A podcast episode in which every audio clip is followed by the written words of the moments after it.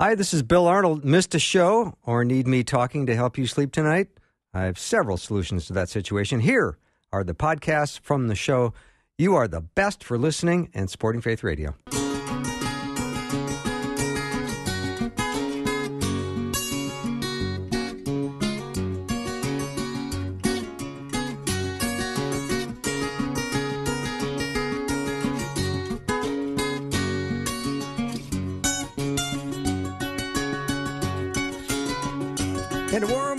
Welcome to Afternoons with Bill Arnold. I am Bill Arnold, and I'm awfully glad that we're going to have some time together today. I'm looking forward to Monday because I always like Mondays.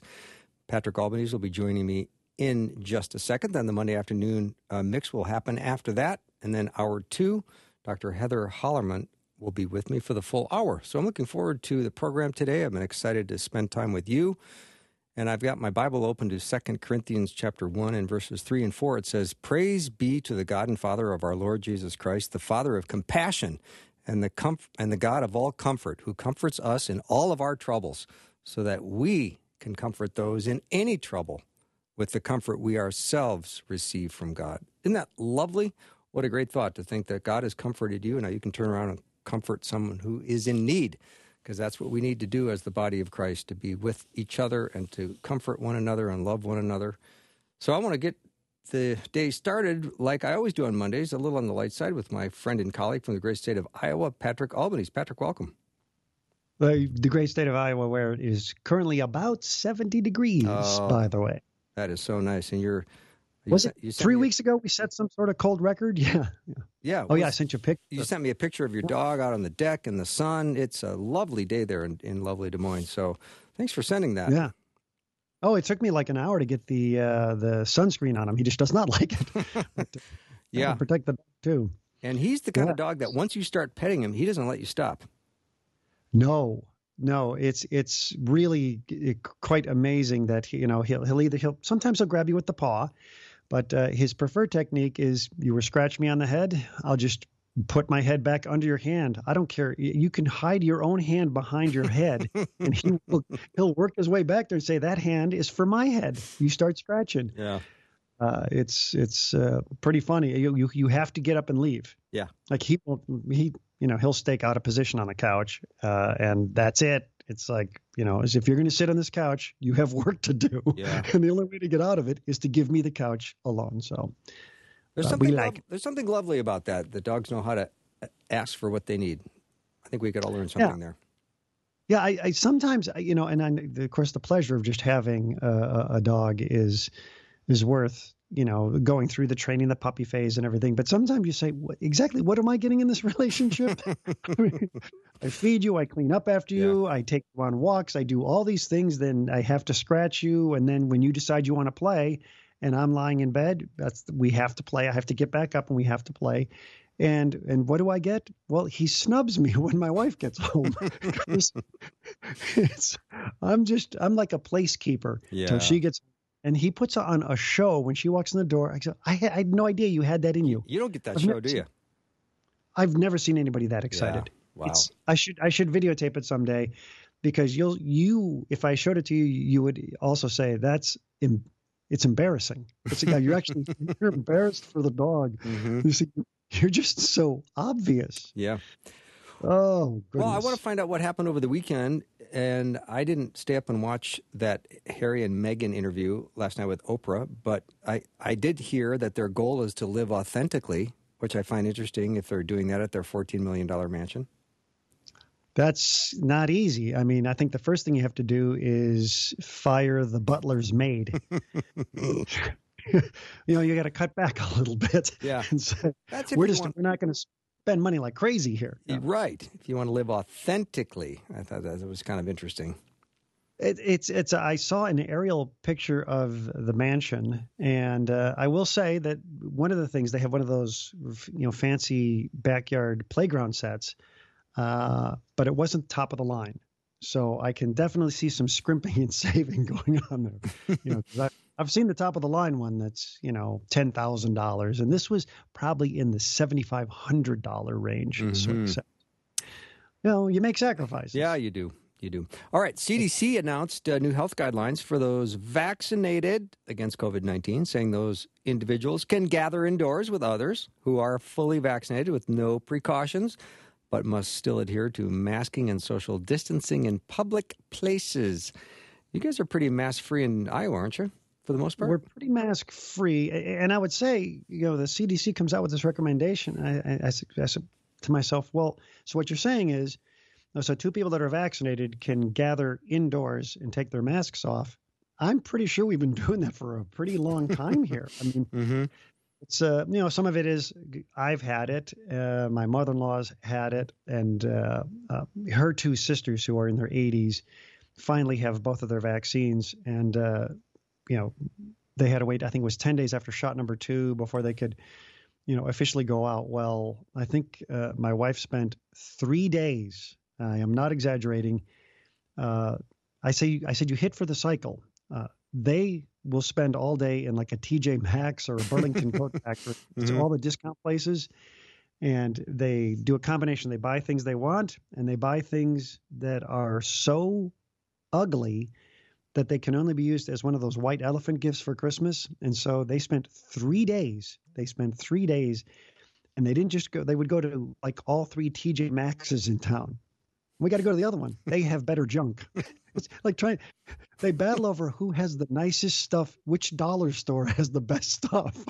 Fantastic. They're all a dollar. Yeah. So uh, you know people are I, people are feeling comfortable anyway and they're wanting I, I, have proof by the way that people are ready to go out i had a dentist appointment the other day and i asked my dentist how you know has it been busy? And she said the busiest we've ever ever been. I said that's how desperate people are to go out. They're actually going to the dentist. They're so lonely. They want companionship so bad they'll go to the dentist. Yeah. She said i've got people coming in that i haven't seen in three or four years. Wow. I said, wow, people really do want to get out. They're like, I guess I'll go get that. I'll get that, that tooth looked at. yeah. So last Friday at my Bible study, we were talking about boasting, and I came across this this morning in my quiet time. This is out of James chapter four. says, mm-hmm. uh, "Now listen, you who say today or tomorrow we will go to this or that city, spend a year there, carry on business, and make money. Why you don't even know what will happen tomorrow." What is your life? You are a mist that appears for a little while and then vanishes. Instead, you ought to say, If it is the Lord's will, we will live and do this or that as it is. You boast in your arrogant schemes. All such boasting is evil. If anyone then knows the good they ought to do and doesn't do it, it is sin for them. And when I was thinking of that, uh, the sovereignty of God and the thought that my next breath comes at His mercy, and I think of some of what I've heard on the news, and it's a clip that you sent me that uh, Governor Andrew Cuomo uh, said, and he said this. This was uh, a couple of months ago. He said the number is down because we brought the numbers down. God did not do that.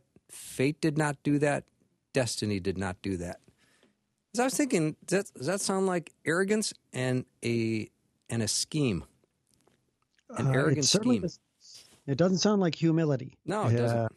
Which, by the way, I did win an award for humility once. I remember that. that one. Yeah, that's in the trophy case. Yeah. Uh, but uh, it's uh, yeah, I sent that to you because uh, and, and and the reactions to it, you know, people said, "Oh, what is it with you Christians? You know, you'll give God credit for things, but you know, it's people that are doing things." And uh, I said, "Well, you know, uh, I felt that they were missing the point anyway." Uh, the point was is that uh, whether you want to give God the credit for good things or not, He was taking the credit, uh, whether He deserved it or not. Right. You know, he, he, what does He really know that it was due to Him? And the thing that was, I think, even more particularly ironic about that is that clip was from a couple of months ago, and since then it's come out that he was messing a little bit with the numbers of the deaths in the, the retirement homes and the long-term care facilities. And even with you know some of the deaths in new york completely so it's like well, you were not even being honest when you were taking the credit for having battled this virus and saying i did it. We did it meaning me. And it turned out actually you, you didn't do it. Not only did did you not do it in the sense that you know God's in charge, but you didn't even do what you said you did. yeah, But I, I wonder if arrogance can kind of lead to that sort of bravado where uh, you just say, "Well, I'm just going to take the credit." Well, for something that didn't even happen. Certainly is is the case. You and I both know people in the entertainment business who get admired all day long. They're told they're wonderful, and somehow mm-hmm. they become an expert on literally everything. Yeah, it's. I used to have this. It was an observation I had when I was living in the Hollywood area for so long. Like, you know, why people always say, "What is it with celebrities that you know they always speak out on things?" I said, "You have to understand the environment they're in. You know, first off, they're they're told by everybody around them that they're brilliant, because uh, nobody wants to tell them otherwise. Uh, it's, it's it's not a recipe for a happy day. So, but the other thing is, is there's a thought process that uh, that they go through that says, you know, um, smart people are successful. I'm successful, so I must be smart. Therefore, people should hear my thoughts on just about everything, you know, and and of course, most of us in the real world understand that there are some areas of their areas of life that I know a, a great deal about, not many, and there are a great many areas of life I know very little or nothing about, and I try to be always aware of where that line is, and it's it's difficult sometimes, but I, I'd rather err on the side of you know downplaying it. You know, I, I, I think I don't know if I've ever told you the story where I was I was working in a, in a restaurant once and uh, I was studying Japanese because I was going to go over there, and I was pretty good. Uh, you know, I mean, I could get by.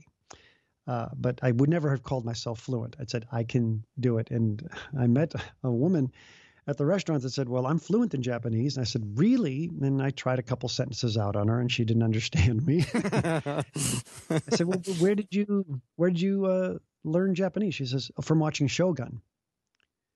And I, I thought, "Well, you watched a miniseries, and you're and you now claim to be fluent in Japanese." Now, I've never been that bold in life, so you know, uh, I, I think you you know you would say the same thing. You'd say, you know, I'm I think I'm pretty good at you name something, it might be something you're actually very good at, mm-hmm. but you would never inflate it the other way. You right. would never say, "Here's something I am fantastic at." Uh, you and I both talk about playing the banjo and that we're not very good. Well, speak for and yourself. If people heard us, they would know we were bragging. yeah. yeah. We're not that good. So she claims she could speak fluent Japanese from watching a miniseries. That's fantastic. Yes, yeah. that's where I learned how to handle a samurai sword. By the way. yeah. All right, let me uh, take uh, our one and only break that we have with this uh, segment. Patrick Albanese is my guest, and when we come back, we're going to continue finding out what's going on. We'll be right back.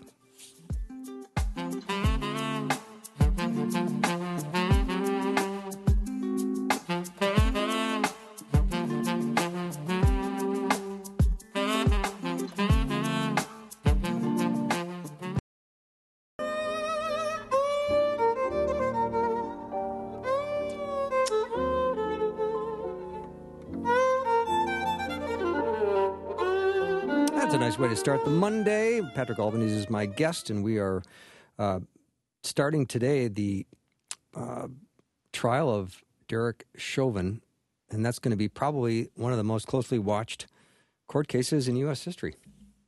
Yeah, I, I mean, I think uh, the O.J. Simpson trial was huge, mm-hmm. and uh, the Rodney King trials uh, were pretty huge, but this will probably be bigger. Um, I saw people were already out in the streets in Minneapolis today. Almost, I hate to, I don't know how to phrase it, but it was almost like saying, "This better come out the way we want." It, it, it felt like they were protesting. This is before a trial has even begun. Mm-hmm. I don't mm-hmm. know how we can get a fair trial. Yeah, and they've no, yeah they've already spent a, a million dollars in fences and razor wire. I think they have completely surrounded three or four police precincts. So it is going to be an interesting um, several weeks. I don't know how long the trial will take, but I would imagine several weeks. I imagine, yeah. Uh, if if they don't, I'm kind of surprised they're having it there. I, I can't understand why they didn't try to move it to a a different venue and you know maybe you know do it in uh, I don't know. I guess you have to do it in the state of Minnesota, but maybe in a you know take it up to the border, take it up to International Falls yeah, or something. I get that, but that wouldn't stop the protesters in any city anywhere. I mean, no, this I guess could, not. This could happen across the country. More protests. I just, you know, what I don't like about it, and this has, you know, I'm not trying to predetermine the outcome of anything, but no matter what, uh, you have to imagine being on that jury is a high pressure position to be in because you're going to try and weigh the evidence, but you also know that, let's just say the evidence does not point to guilt that you're going to have that on your head too. Mm-hmm. That people that people might take to the streets. It's um, and it's it's it's a very tough way to get justice if there's always that threat of of a riot or or violence. If you know, it's it's it's the old you know. In, until you're sitting in that courtroom and hearing the evidence uh, as presented. I remember talking to an attorney once, and everybody liked to make fun of that McDonald's hot coffee case. Mm-hmm and uh, she got the, a woman sued and got a bunch of money. And everybody would make fun of it and say, "Oh, this is ridiculous. People should know the coffee's hot."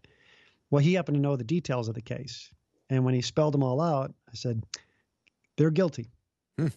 It's like I did not know all that stuff. He says, "Of course you didn't know all that stuff. You did not know all that stuff. You picked a narrative. You picked something that sounded right. You weighed what little evidence you had and came to the logical conclusion with that little evidence." But until you get all of the evidence, you cannot make a rational, real decision. And the jury's going to get that information. So, uh, you know, we all want justice, but uh, we also don't want a guy to get convicted that maybe the evidence doesn't point to that. It's Hmm. tough. It's a tough place to be. Will the jury ever be made visible throughout this court case, or will they be behind a certain protective uh, wall so they won't be seen? What would you ask for if you were on that jury? Uh, privacy. yes. Maybe a new identity, you know, Yes. witness relocation program. Like, Exactly.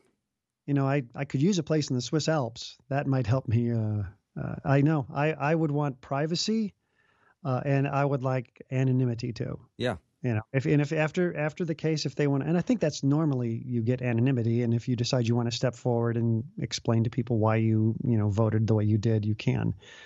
You know, I'm hoping that nobody's on the jury that's just seeking their own 15 minutes of fame either, because that could, you know, make the case go either way. Somebody could say, I want to get on that jury to convict him, or I want to get on that jury to make sure he does not get convicted. Uh, and then I want to get on a talk show, and you know, and then I want Oprah's job. I, you know, I mean, uh, sadly, we do live in a time where people try to parlay things into uh, their own personal uh, fame and fortune, and uh, I just hope that doesn't. You know, I'm, I'm hoping for a nice, fair trial. Mm-hmm. And Is it possible? I, I don't know if it is possible, but I would certainly uh, hope and pray for the safety of everybody involved, including the people that would like to protest and the lawyers and the jurists and everybody else, the judge. I mean, there's there's going to be a, a lot of uh, tension coming up in the next several weeks. Yeah, I mean, I know you can't please everybody, but if they were to say, if they were to vote on the side of acquittal, I would, I would hope that the evidence is so overwhelming that some people that were convinced of his guilt might look at it and say, okay, I get it. I get why they didn't convict, and vice versa. Uh, you know, I, I hope that people that are have already made up their minds one way or the other, if the decision doesn't go their way, I hope that there's enough evidence presented that they can look at and and hopefully be ver- fair enough to say, "Oh, I see this. I can see why it went the way it went." Um, you know, it's. Uh, I, I, I knew a guy working on the. He was a newsman covering the O.J. Simpson trial. He used to come into the Magic Castle where I worked every night, and he would always tell me, he says, "Well, you don't see a lot of this stuff, and just because you watch the news, you know." And he told me ahead of time that uh, there would not be a conviction. He says they just don't have a strong enough case. You know, he, his personal opinion was, I think he did it, but their case is weak. Hmm. And he predicted it weeks and weeks out. He says, we don't need this whole thing. There's not, they don't have enough, and they're not good enough lawyers to convince anybody. And his lawyers are better. Mhm. So, So, Patrick, one thing I, I've always admired about you is, and I and I think your mom has got something to do with this, is you knew and you knew how to build stuff from an early age. Your mom would say, you know, can't you build it? When you would want to yes. ask your mom, you know, can we buy this magic trick? And your mom would say, can't you build it? Now you're building stuff. You've built stuff your whole life. You know how to fix and repair stuff. Is it Mhm. being passed on to your uh, son? I'm curious. A little bit. Uh, you know, he he likes to like he he at 10 years old, he's actually a pretty good video editor. Okay. Um, he, uh, we were trying to submit him for a piano thing. He's sort of self-taught on piano now. And so he was shy about it and I wanted to make a video. I said, let me videotape you and I'll edit it together because he said, I can't get through the whole song without making a mistake. And I'd like to present five or six songs. He said, I'll just do it myself. And a half hour later, he comes out with five songs edited with there's there's morph cuts, there's graphics over it. He's 10 years old. He recorded his own a couple of songs he wrote himself in there. So that's where he's got the skills. Uh, and you know, occasionally when I try to get them to pick up a tool to do just about anything around the house, it's sort of, eh, that's a dad thing. Mm, you know, interesting. I mean, uh, yeah, but I, I, wish it was passed on, and maybe you know he'll get more of an interest uh, as um, you know I withhold allowance so that they can't buy stuff. just do what my mom did. You're just going to have to fix it. Yeah, and I was it you telling me that that high schools don't even necessarily offer wood shop and metal shop classes anymore? I mean, so even if you were was, a young kid wanting to learn more about that, you're not going to necessarily do it in high school, are you? Yeah, and I, I mean, it's it doesn't seem like you can learn it in high school. Um, you know, I took all of those classes. I did too. Uh, yeah, and boy, oh boy! Now, did you make the mistake of thinking they would be an easy A? no, I thought I've, if I can pass this, I'll be happy. That's what I thought. Okay. Yeah, and I think some of them were required. But I remember, I mean, yeah, maybe the reason why they don't teach them is I remember taking the electronics class, and you know, day one, the teacher says, "I want to show you, teach all you kids how the current flows." and uh, he had us form kind of a daisy chain where we're each holding each other's hands, and then one kid puts his hand on a metal table, and then he grabs uh, like an electrode, and then the, the, teacher takes like a jumper cable, touches it to the other side of the table, and all 27 of us get the shock of our lives. He says, That's how current flows. so be careful. oh. somebody, you know, you get home from school, how was how was school? So, well, uh, 27 of us almost got electrocuted. But other than that, it was a oh. really cool demonstration. So, I, you know, they would do stuff like that. Yeah. Uh, but but I got to build the risk yeah, in the risk of, metal class. I got to build magic tricks. Oh, so cool! That was fun. But the risk yeah. of accidents are probably pretty high. It's probably one of the reasons they're not necessarily uh, doing that in high schools as much. And uh, one of the guys I work with, Carter, sent me this video of this incredible table saw that stops the minute it nicks something soft tissue, and it was a, a, literally a hot dog being on the table saw, the minute the hot dog nicked this whirling saw blade, it locked up and fell underneath the table. And I thought, oh. with just barely a nick on the hot dog, and I thought the safety precautions and what they're able to figure out nowadays is amazing. That that is, I, I think of some of the okay, I'll, I, I don't, I think I've, I've never told this to anybody, but I remember, you know, I was trying to get good paint finishes yeah, on. I don't think we have time for this story, unfortunately. Oh, that's too bad. Yeah. It was a good one. We just save it for next time. I will save it for next time. All right. Time. Patrick Albanese has been my guest. We'll take a little break and then we'll be up for the Monday afternoon mix. Be right back.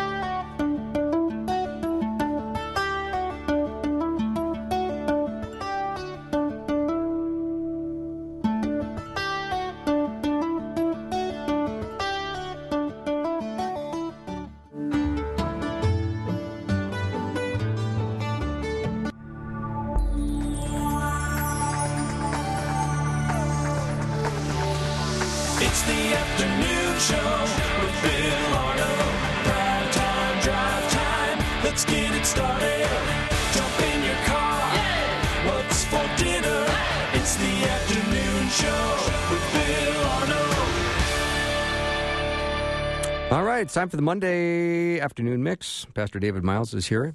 He's a pastor at New Hope Church in New Hope, Minnesota, and also an adjunct professor right here at the University of Northwestern. David, welcome. Hi, Bill. Nice to see you. Nice to see you. How yeah, you doing, bud? I'm doing good. We're going to talk today a little bit about uh, does God love us? I think the yeah. answer is emphatically yes. Well, it, it's definitely an emphatic yes. And you know, before we before we came online, we were actually talking about some of the things that were going on this this past weekend. And and Bill, you mentioned you had been doing what? Well, I'm still I'm still removing wallpaper. Yes. Yes. And that can that can try the, whole you know patience. Oh thing. yeah. Yeah, and I love the fact you know because Rosie had brought up you know the whole thing about paneling, you know, and uh, paneling, you know. So you have all these various things that, you know, they come and they go. You kind of have these styles. And I remember like painting where you used to like paint one coat and then you put another one and take a little squeegee thing and make lines in it.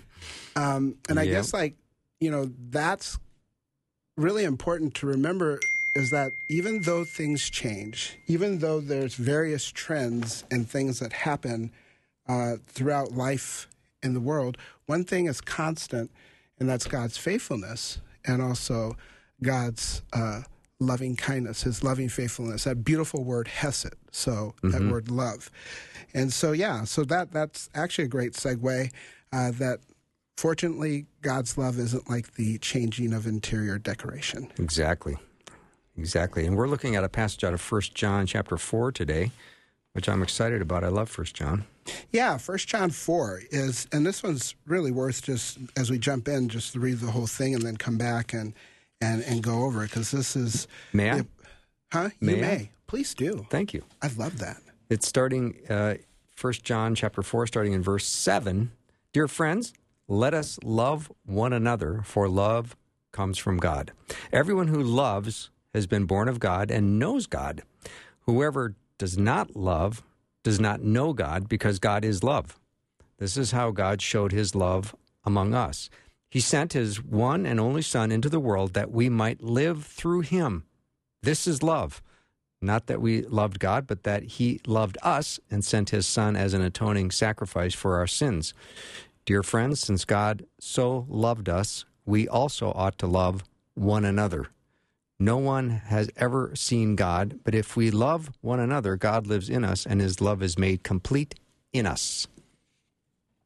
Amen. Amen to that. Amen. And we'll stop with that first section because, you know, it's a beautiful chunk. So ask, asking the question, like, how is God's love seen? You know, interestingly enough, number one, it's seen in the cross of Christ, but it's also seen in how Christians love one another. So, you know, the beautiful thing is this passage starts off in verse 7 Beloved, let us love one another. Love is from God. Whoever's loved, been born of God, knows God. Whoever one does not love does not know God. And here's this very succinct um, clause because God is love. And, you know, this sentence really, it's a summary and the most simple expression of Scripture that the whole of Scripture uh, teaches throughout this reality. You know, you, you see uh, the Lord talking to Israel in Deuteronomy chapter seven and saying, you know, you know, it's not because I chose you because you were the greatest or you were the most magnificent. He goes, no, because I loved you. You know, and as we talked about in Exodus, that the Lord, the Lord, compassionate and gracious, slow to anger, uh, uh, showing loving kindness down to thousands of ge- generation. And for those who are driving, um, one of the sweetest sweetest verses is, "For God so loved the world that He gave His one and only Son." that whosoever believes in him should not perish but have eternal life. And that's the thing that happens in these next couple of verses. Verse 9, it's made manifest because God sent his son into the world to be a propitiation. Now, you know, Bill, what are some things that people like to say that they quote unquote that they love? What are some things that you you hear in everyday life where people are like, "Oh, I love fill in the blank." I love my kids, my grandkids, uh, my dog, you know, that kind of stuff. hmm What else? I love my house, love my car, Love my Uh, boat. Love my boat. I love my yeah. I it's usually stuff, isn't it? It's people and stuff. people and stuff. Yeah. Yeah. You know, and some like say, I love Snickers. You know, Snickers are, you know, it's like, it's that, that gooey nougat and, Yeah. you know, that peanut. You, do you like frozen Snickers or just warm Snicker bars? Um, I like them both. Okay. You know, I'm, I'm not going to, you know, discriminate against. Yeah, I like them, that. You know, I like that. and so, so we have all these things about love, and so we use the word like I, you know, I, I love, the, you know, the, the Vikings. Yes, painful love. That is painful. relationship. Yeah. But in, in the Bible, there's like four different Greek words for love. And so you have eros, which is sexual passion. You have storge, which is family devotion. You have philios, from which we get our, our city, Philadelphia, which is friendship. And then you have agape. And this is this word agape, which is throughout um, this section of Scripture, uh, is is is godlike, unconditional love, and and this is what John is characterizing. You know, it speaks of compassion, it speaks of kindness, it speaks of unselfishness, And so it has this love that actually, you know, in definition, it looks for the highest good uh, in other people. Now, the other thing that's important here is that we don't love, you know, because it's just something we built up in and ourselves, but God, He's the one who first loved. You know, and so that's really an encouraging thing for for the person who's like, you know what, I'm worthless. I, I, I have I have no meaning. Like, who could love me? Well, God loves you. Mm-hmm. You know, and Scripture says that He loved you, and that He also chose to send His Son. Um, that term that we talk about, the ultimate sacrifice, to give His Son as an atoning sacrifice. Other other versions here say propitiation. You know, propitiation. So like that's that seems like a a, a big mouthful. It is a big mou- mouthful. Propi- Propitiation. Propitiation. Yes. And so uh, Stanley Grenz, Dr. Grenz, uh, in his, uh, his systematic book, he notes that propitiation is an offering that turns away the wrath of God directed against sin. That according to the New Testament, God has provided the offering that removes the divine wrath, for in love the Father sent his Son to be a propitiation or an atoning sacrifice for human sin. You know the beautiful thing bill is that oftentimes people are willing to to you know do things for people uh, and sometimes they want to do things for for people that sometimes can give them something in return Mm-hmm. but that wasn't what god did you know uh, romans 5 8 says that god demonstrates his love for us in this that while we had nothing you know that we brought nothing to the table that we were sinners, Christ died for us. Since, therefore, we have now been justified by his blood, much more shall we be saved by him from the wrath of God. The wrath of God is real. I mean, it's it, the wrath of God against sin is real. And, and Romans 5.10 goes, For if while we were enemies, we were reconciled to God by the death of his son, how much more now that we are reconciled shall we be saved by his life. And so this is one of the things is that in Christ we see this very loud yes. Yes, God loves you. Yes. And and it's it's it's based upon what he has done. Now, the other cool thing here is that uh, John goes on to say, Beloved, if God so loved us, we also ought to love one another. And this is actually the, the clause of this, this tense is in a subjunctive, meaning we ought to, meaning we have a choice of, of, of loving one another or not. And he says, listen, no one has ever seen God. If we love one another, God abides in us and his love is perfected in us. Now, we all have people that are a little hard to love, right? Mm-hmm. Yeah. Um, one of one of my uh, Andrea Tyson, who's our women's director, she I think the term she said uh, is EGR that we have have people who are extra grace required, and uh, I think my daughter Taylor would say that uh, about me because she'll she'll say like Dad, you know, like we'll we'll sit down and like I might take something out like chips to eat, and she's like, "You're so loud." you know, and she'll like look at me, you know, that that twelve year old look at me, 12 year old daughter look. That's kind of like dad, and I'm like, what, you know, and I'm like, I'm trying, you know. So I think for my daughter, I'm I'm an I'm an extra grace required Yeah. type of person. I got a I got a one up story on it, David, regarding this one. It was told by Billy Joel, who was walking down Fifth Avenue with his daughter, who was about twelve at the time, and he was kind of singing as they were walking, and she was like mortified, like, "Dad, can you not sing?" Wow. You know, because kids kids are embarrassed by their parents. yeah, like Billy Joe. You know, Oh. David, I thought of this verse too out of Hebrews chapter 2, uh, 17. Therefore, he had to be made like his brothers in every respect, so that he might become a merciful and faithful high priest in the service of God to make propitiation for the sins of the people. Hmm. He understands. He gets it. you know and and i think um sometimes as we're going through things um and we might wonder like you know what are some of the reasons for that and even as Christ is being formed in us, sometimes we're allowed to um, experientially feel the reality of pain in life, so that even as we meet other people, we're able to minister to them from our deepest hurts, pains, and disappointments. And and as Jesus lives his life through us to send a resounding yes to people who wonder, God, do you see me? Do you hear me? Do you know that I'm real? Um, we've been able to um, experience those things. But here's the thing we're sinful and fallen. Jesus was perfect, you know, and eternal. So, like, he knew that he was going to the cross. You know, he knew, like, when Peter said, when, when Jesus said, you know, who do the people say I am? And they're like, well, Elijah or John the Baptist. And he's like, well, who do you say I am? And, and Peter says, you're the Christ, the Son of the living God. He's got chills. Yeah. And it's like, mm. um, and, you know, Peter, Jesus, like, you know, flesh and blood didn't reveal that to you. You know, God revealed that to you.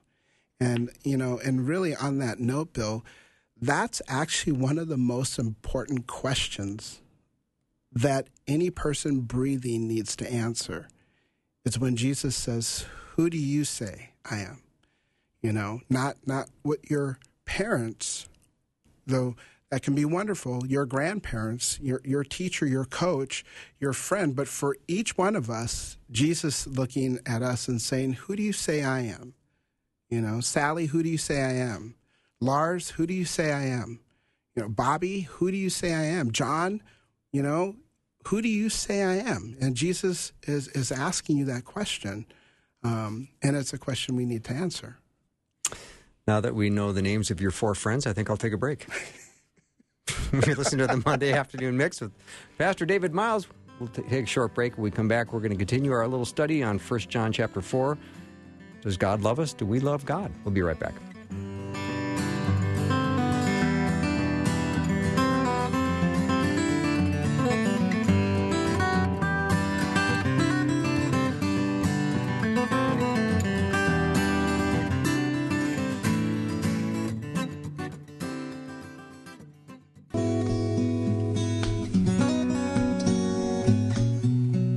Song for the Monday afternoon mix. That was mellow. Very mellow. Must be the nice weather. Must be. It's spring. It's springtime. Yes. Springtime light. I think there'll be more winter. Yeah, it'll snow again. You think so? Ah, yeah. Oh, well, it is Minnesota, it's Minnesota. North Dakota. Yeah. You know? yeah, right. yeah. All right, we're still in First John. We haven't gone anywhere. Chapter four. Does God love us, and do we love God? Let's talk about some of the grounds of our assurance. We find those in verses thirteen to twenty-one. Yeah, I mean, like we articulate our love for God, and here's here's a really neat thing. You know, um, verse uh, thirteen opens. It says, "By this we know that we abide in Him, and He in us, because He's given us His Spirit." And so we've been given the gift of the Holy Spirit. Uh, as an internal witness. Um, you know, Ephesians chapter 1, verse 11 talks about how we've been given the Spirit as an inheritance, a down payment uh, for the glory that is to come. But Jesus had actually had said something about the Holy Spirit, and John recalling this, you know, you go back to John 14, 26, and he says, But the Helper, the Holy Spirit, whom the Father will send in my name, he will teach you all things and bring to remembrance all that I have said to you. And so the Holy Spirit, that word parakletos, it means literally means comforted. It means one who comes alongside. I don't know, Bill, if you've ever been driving and you've had any car trouble or anything like that. I think so. Yeah, and there's there's this there's this company that we know of, and it's called AAA. Yeah, you know, and mm-hmm. and AAA is basically someone coming alongside of you and giving you resources, power, and assistance that you lack in and of yourself to get you on your journey. And the beautiful thing is that the Holy Spirit doesn't just come for a pit stop. The idea for the believer in Christ, he he lives inside of us. So as we deal with, you know, EGR, extra grace uh, required individuals, or VDP, very draining people, uh, of which you know we we can be most training. Uh, we were we were having a training last night, and, and I said to our, to our leaders, I said, you know, uh, when it when it comes even to loving things, I, I know there's things that I do that that that drive you crazy uh, because I live with me and I drive me crazy. So, so, so that reality. But God has given us the Holy Spirit to assist us in living out this love. Uh, not only do we have uh, the Holy Spirit, but part of our assurance is that we have apostolic witness. Verse 14, and we have seen and testified that the Father sent his Son to be the Savior of the world. And when, when he says we, John is speaking about the apostles that have seen that. Um, John, 1 John 1, the first chapter opens up saying, the word, that which we've seen, that we've held with our own hand, that we've touched. Um, this is the testimony that we have. So, so this faith that we have, we have an internal witness of the Holy Spirit. We also have uh, an external witness of apostolic uh, testimony. And then this those who have personally acknowledged Jesus as God's Son. Verse 15 says, Whoever confesses that Jesus is the Son of God, God abides in him, and he uh, in God. And so um, my wife was was uh, having a conversation the other day, and and the um, the comment came up, and I'm trying to remember who she was talking to, but basically the, the comment had come up about um, you know church going to church is, is a very it's a good thing. You know we can, we can we learn we, we come in contact with God's people, hear the, the preaching of God's word, and then had made this the comment of you know but sitting you know in a church no more makes you a Christian than sitting in a garage makes you a car. Mm-hmm. You know, you can be in your garage and go, I'm a Volvo, I'm a Volvo, you know.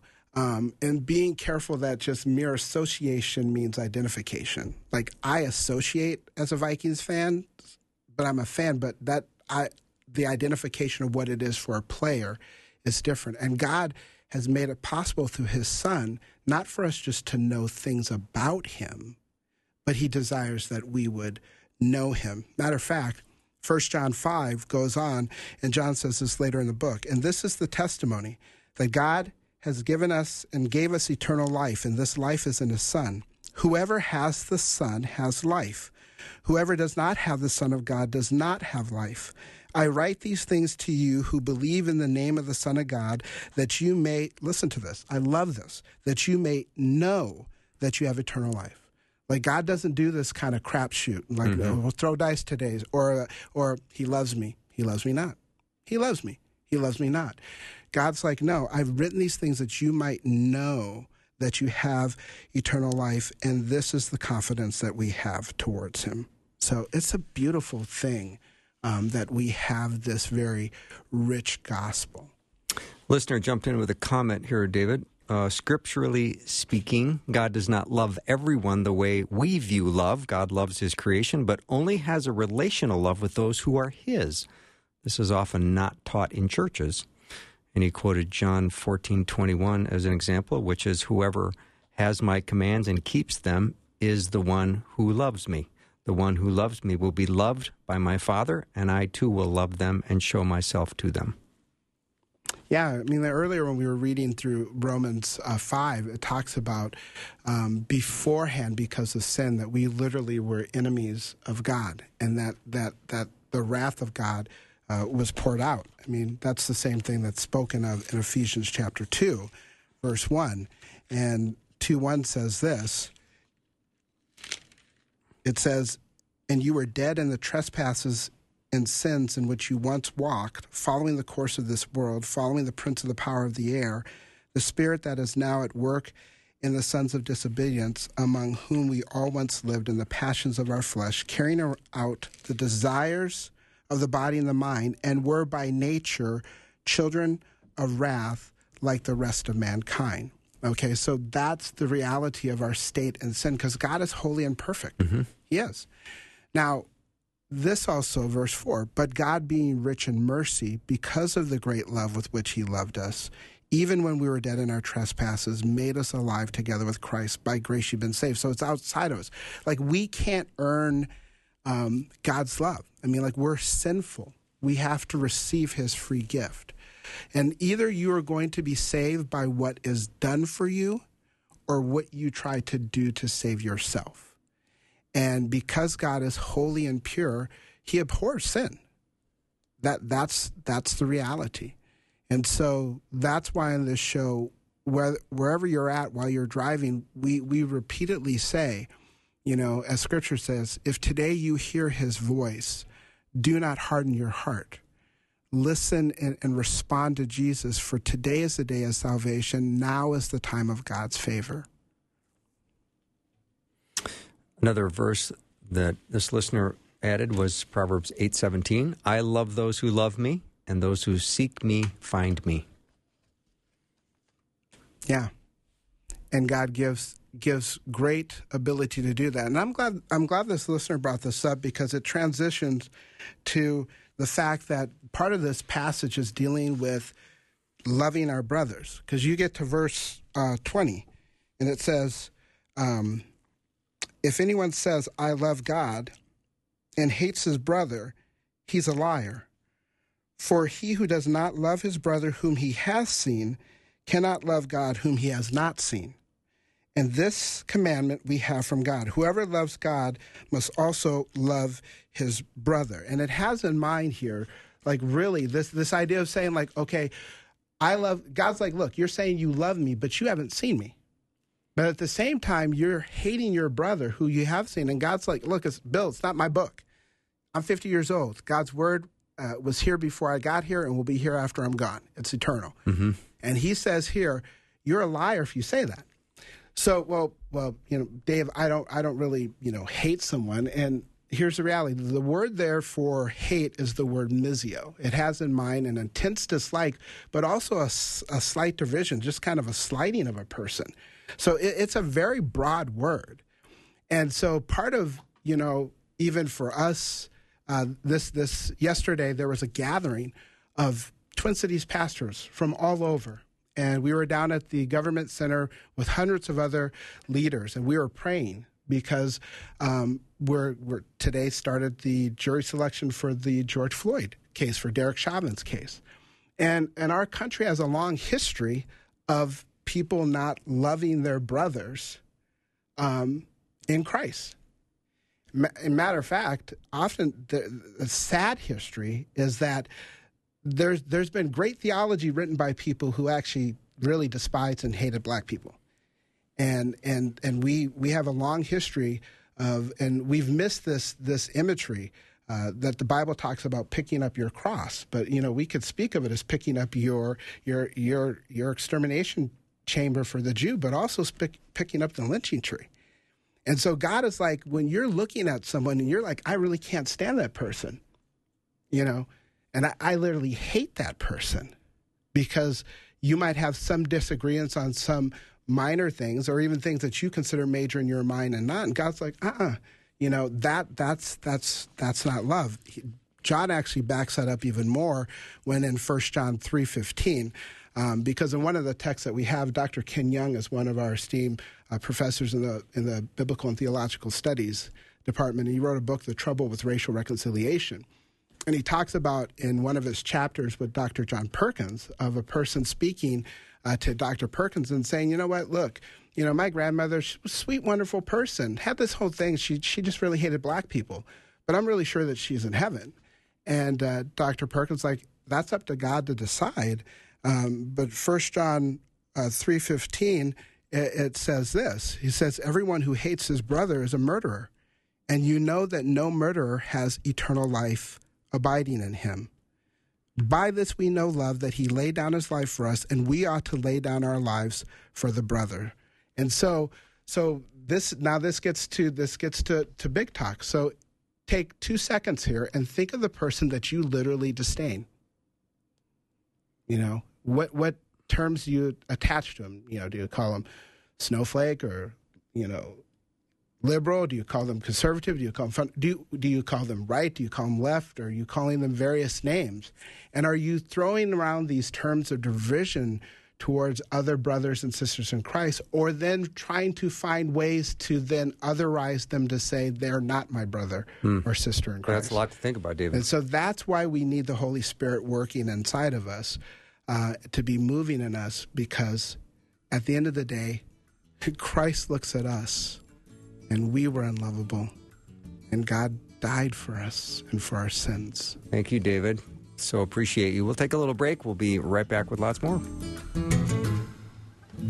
Thanks for listening. Programming like this is made available through your support. Information available at myfaithradio.com.